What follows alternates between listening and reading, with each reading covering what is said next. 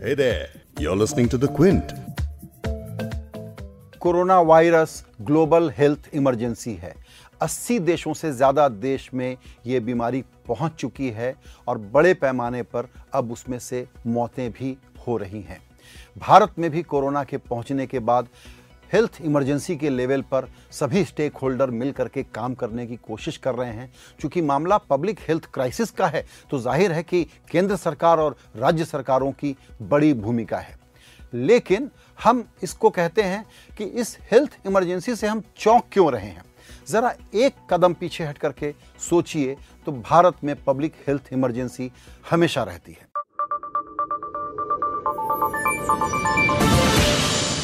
नमस्कार, मैं हूँ संजय पुगलिया। हम इस पर चर्चा करना चाहेंगे कि फ़िलहाल कोरोना का डायरेक्ट इम्पैक्ट लोगों की जिंदगियों पर क्या है, भारत की अर्थव्यवस्था पर क्या है, उससे भी बढ़ करके इस पब्लिक हेल्थ इमरजेंसी से सबक लेते हुए क्या हम अपना पब्लिक हेल्थ इंफ्रास्ट्रक्चर फिक्स करेंगे, हमेशा के लिए जो देश की लोगों की सबसे बड़ी ज़रूरत है। भारत में सरकार के आंकड़ों के मुताबिक करीबन 29 लोग हैं जो पॉजिटिव पाए गए हैं उनको आइसोलेट कर दिया गया है, उनका इलाज चल रहा है सरकार ने हमको ये भी बताया है कि डब्ल्यू के पहले से ही 17 जनवरी से वो इस काम पर लग गए थे कि हम किस तरीके से कोरोना वायरस के खतरे से निपटने के लिए तैयार हो जाएँ।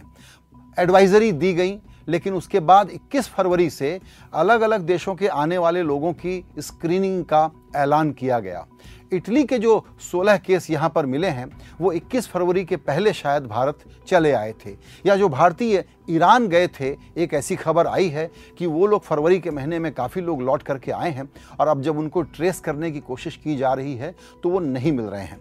सरकार कोशिश पूरी कर रही है कि जिन लोगों की भी कांटेक्ट हिस्ट्री है और इन लोगों को ढूंढा जा सके, उनको ढूंढ लिया जाए। इस तरीके से करीबन अट्ठाईस हज़ार लोगों को इस वक्त ऑब्जर्वेशन में अलग से रखा गया है।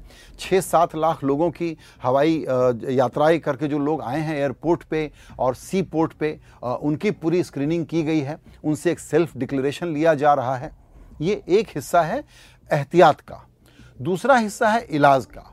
उसको लेकर के जो हालात हैं हिंदुस्तान में, वो ये हैं कि हमारे पास एक वायरोलॉजिस्ट है, अगर एक पर्टिकुलर आबादी पर तो हमको 20 की ज़रूरत है। हमारे पास वेंटिलेटर्स की कमी है रिस्पायरेटर्स की कमी है बेड अगर आइसोलेट कर भी दे रहे हैं तो जो बुनियादी दवाइयाँ और हाइजीन की ज़रूरत की चीज़ें होती हैं, उसकी कमी है। और ये पूरे देश का हाल है, खास करके ये समस्या जो बड़े उत्तर भारतीय राज्य हैं, वहाँ ज़्यादा गहरी समस्या है। कुछ बड़ी बातें जो समझने की हैं वो ये हैं कि जब चीन पर कोरोना का कहर आया तो उन्होंने उन इलाकों को बिल्कुल शट डाउन कर दिया, लोगों का आना जाना बंद कर दिया, जो इलाके इससे प्रभावित थे। इसके अलावा पूरे देश से पच्चीस हज़ार डॉक्टर जुटा करके वहाँ इन्होंने भेज दिया। खुद ही करीबन बारह पंद्रह हज़ार फ्लाइट्स इन्होंने कैंसिल कर दी। अमेरिका में क्या हुआ कि जो बाहर के लोग आए, उनका इलाज करने वाले हेल्थ प्रोफेशनल तक उसमें एक्सपोज हो गए, वहाँ लापरवाहियाँ हुई और इस कारण से अमेरिका अभी जो फर्टिलिटी के मामले में टॉप फाइव देश हैं, उनमें शामिल हो गया है। अभी दुनिया भर का जो कुल हाल है वो ये है कि 80 देशों में कोरोना वायरस पहुँच चुका है और वहाँ इसके पेशेंट्स मिल रहे हैं। वर्ल्डोमीटर संस्था जो इसके डेटा को मॉनिटर कर रही है रियल टाइम, भारतीय समय के मुताबिक 5 मार्च को 11 बजे उसने ये बताया है कि पंचानवे कोरोना वायरस के मामले सामने आए हैं। तीन हज़ार दो सौ छियासी मौतें हो चुकी हैं, यानी कि मोर्टैलिटी रेट है 3.42 भारत के संदर्भ में इसको समझना हो तो यूँ समझें कि यहाँ पर सिर्फ़ टीबी के कारण सोलह दशमलव सात परसेंट लोग मारे जाते हैं, जो फाइनली सकम कर जाते हैं बीमारी को लेकर के। शुरू में अनुमान था कि दो परसेंट की मोर्टेलिटी रेट रहेगी कोरोना वायरस की, लेकिन बढ़ करके ये करीबन 3.42 परसेंट पहुँच गई है। और ये पूरे दुनिया के लिए एक चिंता की बात है और वर्ल्ड हेल्थ ऑर्गेनाइजेशन इस पर बहुत ज़्यादा काम कर रहा है कि सारी दुनिया के लोग मिलकर के अब कोऑर्डिनेटेड ढंग से इस पर काम करें। तो बिल्कुल ये सुपर अलर्ट होने की इमरजेंसी की तरह से बिहेव करने की ज़रूरत है, लेकिन पैनिक की ज़रूरत नहीं है। सरकार की तरफ़ से जो स्वास्थ्य मंत्री हैं, हर्षवर्धन चूँकि वो खुद डॉक्टर हैं तो उनसे जितना संभव है, बहुत ढंग से उन्होंने पूरे देश को कम्युनिकेट करने की कोशिश की है, जो तैयारियाँ की हैं, उसके बारे में बताने की कोशिश की है। पिछले तीन दिनों से ये लगातार बता रहे हैं कि पंद्रह टेस्ट लैब भारत में हैं और उसको उन्नीस और जोड़ने वाले हैं। हालाँकि अभी तक उस पर काम चल रहा है। हम आशा कर सकते हैं कि आज चौंतीस टेस्ट लैब एक तरीके से एक्टिव हो जाएँगे। जहाँ आइसोलेशन वार्ड बने हैं, वहाँ पर सारा जो एहतियाती इंतज़ाम होना चाहिए, वो हो जाएगा। लेकिन ये सरकार सिर्फ़ अकेले नहीं कर सकती और इस वक्त सरकार अकेले करते हुए नज़र आ रही है। प्राइवेट सेक्टर कम्युनिटीज़ प्राइवेट कंपनियाँ और प्राइवेट हेल्थ वर्कर्स उनको इन्वॉल्व करके इस काम को और बढ़िया तरीके से किया जा सकता है और मुझे लगता है कि शायद सरकार इसको स्टेप टू में करने की सोचेगी। इसका आर्थिक इम्पैक्ट क्या है?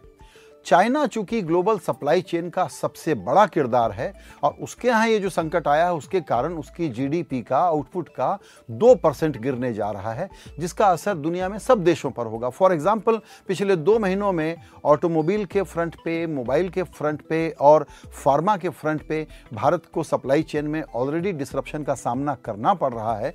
तो जब से कोरोना की समस्या भारत में गंभीर हुई है, हमने जो जेनरिक फार्मास्यूटिकल्स हैं, उनका एक्सपोर्ट बंद करने का का ऐलान कर दिया है। तो अब ये ट्रेड की जो दिक्कत है, इसके बारे में एक डेटा जो यूएन का आया है, ये शुरुआती डेटा है, जिसके मुताबिक कम से कम ढाई हज़ार करोड़ रुपए का ट्रेड का नुकसान भारत को हो सकता है। दूसरे देशों के आंकड़े ज़्यादा बड़े हैं। इसका इम्पैक्ट ये भी है कि हिंदुस्तान में जो एयरलाइन का बिज़नेस है, जो टूरिज़्म का बिज़नेस है, उस पर बड़ा भारी इम्पैक्ट आएगा। और चूँकि सप्लाई चेन में चाइना का बड़ा रोल है तो आप समझ लीजिए कि सभी सेक्टर्स में इसका फ़र्क पड़ने जा रहा है। हमारा अपना textile export garment export leather export जो दूसरे मर्चेंडाइज की चीज़ें हैं, वो हमारा एक्सपोर्ट भी इससे प्रभावित हो सकता है। ऐसे में अब एक बात हो रही है दुनिया भर में कि एक ग्लोबल कोऑर्डिनेटेड एक्शन किया जाए, उसके तहत चूँकि अमेरिका की इकोनॉमी ठीक है तो उन्होंने अभी एक रेट कट वहाँ के फेडरल रिज़र्व ने कर दिया। जब भी ऐसा क्राइसिस आता है तो भारत में एक नई बात होती है और ये मूर्खतापूर्ण बात होती है। यूएस चाइना का ट्रेड वॉर हो गया, भारत के लिए अपॉर्चुनिटी है। कोरोना के कारण भारत के लिए अपॉर्चुनिटी है। भाई साहब, ऐसी कोई अपॉर्चुनिटी आसानी से नहीं आती और वो रेट कट जैसी चीज़ों से नहीं आती। वो आती है पॉलिसी के बड़े इंटरवेंशन से, जिसका काम वित्त मंत्रालय का, भारत सरकार का ज़्यादा होता है, जिसका संबंध इस वक्त वापस मंदी की गिरफ्त में फंसी हुई इकोनॉमी में डिमांड जनरेट करने के लिए है और डिमांड जनरेट करने के लिए जितने मूव आए हैं, अभी तक नाकाफ़ी हैं, उसका कोई ज़्यादा असर हमको देखने के लिए नहीं मिला है। तो कोरोना का इकोनॉमिक इम्पैक्ट इस स्लोडाउन में एक बड़ी बुरी खबर हमारे लिए है। हम सिर्फ़ ये कामना कर सकते हैं कि ये इम्पैक्ट ज़्यादा गहरा ना हो और इस संकट को हम कंटेन कर पाएँ जल्दी से ख़त्म कर पाएँ तभी शायद हम अपने इस स्लोडाउन के को, को और मज़बूत होने से बचा पाएँगे और शायद वहाँ से रिकवरी की कोई शुरुआत हो पाएगी। शुरू में हमने जिस पब्लिक हेल्थ इमरजेंसी की बात की और ये कहने की कोशिश की कि भारत जैसे देश में पब्लिक हेल्थ सेक्टर के बगैर हिंदुस्तान की सेहत ठीक नहीं हो सकती, इस नज़रिए से अगर हम देखें तो हम इसको क्यों इमरजेंसी कह रहे हैं? हमने आपको आंकड़ा बताया कि यहाँ कितने लोग बस यूँ ही मर जाते हैं। डॉक्टरों की बड़ी भारी कमी है, नर्सेस की बड़ी भारी कमी है। हेल्थ प्रोफेशनल्स की जो इफ़िशियंसी और स्किल सेट का जो लेवल है, वो जो वर्ल्ड औसत है, उसमें भी हम नीचे हैं। अस्पतालों की बेड की एम्बुलेंसेस की वेंटिलेटर्स की वायरोलॉजिस्ट की रिस्पायरेटरी सिस्टम जो रिस्पायरेटर्स होते हैं, जो इस तरह की महामारियों में बहुत ज़रूरी होते हैं, तमाम तरह की चीज़ों की बहुत कमी है। और इस बात को समझने के लिए एक ही डेटा देखना चाहिए, वो है जीडीपी का हम अपने हेल्थ पर कितना खर्च करते हैं। तो अमेरिका खर्च करता है सत्रह दशमलव नौ अट्ठारह परसेंट। अमेरिका जैसे विकसित देश का पब्लिक हेल्थ पर 18 परसेंट का खर्चा है जीडीपी का। इंग्लैंड का 10 परसेंट के आसपास है। अब भारत का 4 परसेंट से भी कम खर्च है। और जिस रिसर्च की बात करें जो बहुत ज़रूरी है और भारत इसमें बहुत पीछे है, वो आंकड़ा है इसराइल खर्च करता है अपने जीडीपी का 4.3 परसेंट रिसर्च एंड डेवलपमेंट पे। अमेरिका करता है 2.8 परसेंट, चीन करता है 2.1 परसेंट और भारत एक परसेंट से भी कम खर्च करता है रिसर्च में। और ये एक बहुत बड़ी बाधा है कि हम अपना self reliant health care system health infrastructure ठीक से बिल्ड नहीं कर पा रहे हैं। अंत में हमको यही कहना है कि कोरोना वायरस को हम कंटेन कर लेंगे, ये हमारी पूरी आशा है। और सारी सरकारी मशीनरी राज्यों की हो या केंद्र की हो, ठीक तरीके से जुटी हुई है। लोग भी बहुत ज़्यादा अलर्ट हैं और एहतियात ले रहे हैं। ऐसे में अंधविश्वास जैसी चीज़ों से बचना ज़रूरी है और ये बताना भी ज़रूरी है कि वो किस लेवल का है। डॉक्टर हर्षवर्धन खुद डॉक्टर हैं। उनको जब पूछा गया कि ये जो तरह तरह की अंधविश्वासी थ्योरी फैला रहे हैं कि गोमूत्र और गोबर से इसका इलाज हो जाएगा तो बीजेपी के मंत्री हर्षवर्धन ने ये कहा है कि ऐसी बातों के लिए मैं अपील करूँगा कि कृपया मत फैलाइए, इससे कोई फ़ायदा नहीं होने वाला है। साइंटिफिक बात कीजिए, साइंस के आधार पर बात कीजिए। ये एक बात हुई। लेकिन ज़्यादा बड़ी बात यह है कि इस मौके का इस्तेमाल सरकार ने अभी जो अलर्टनेस दिखाया है, जो सावधानी और तेज़ी दिखाने की कोशिश की है, इसको अगर वो चौबीसों घंटे अब पूरे साल कर ले तो जिस health emergency permanent health emergency की हम बात कर रहे हैं, उसको ठीक करने में और लोगों का इलाज ढंग से हो पाने में, बीमारियों की रोकथाम कम करने में प्रिवेंटिव इसका सबसे बड़ा एस्पेक्ट होता है, उसमें सरकार एक बहुत बड़ा काम कर सकती है।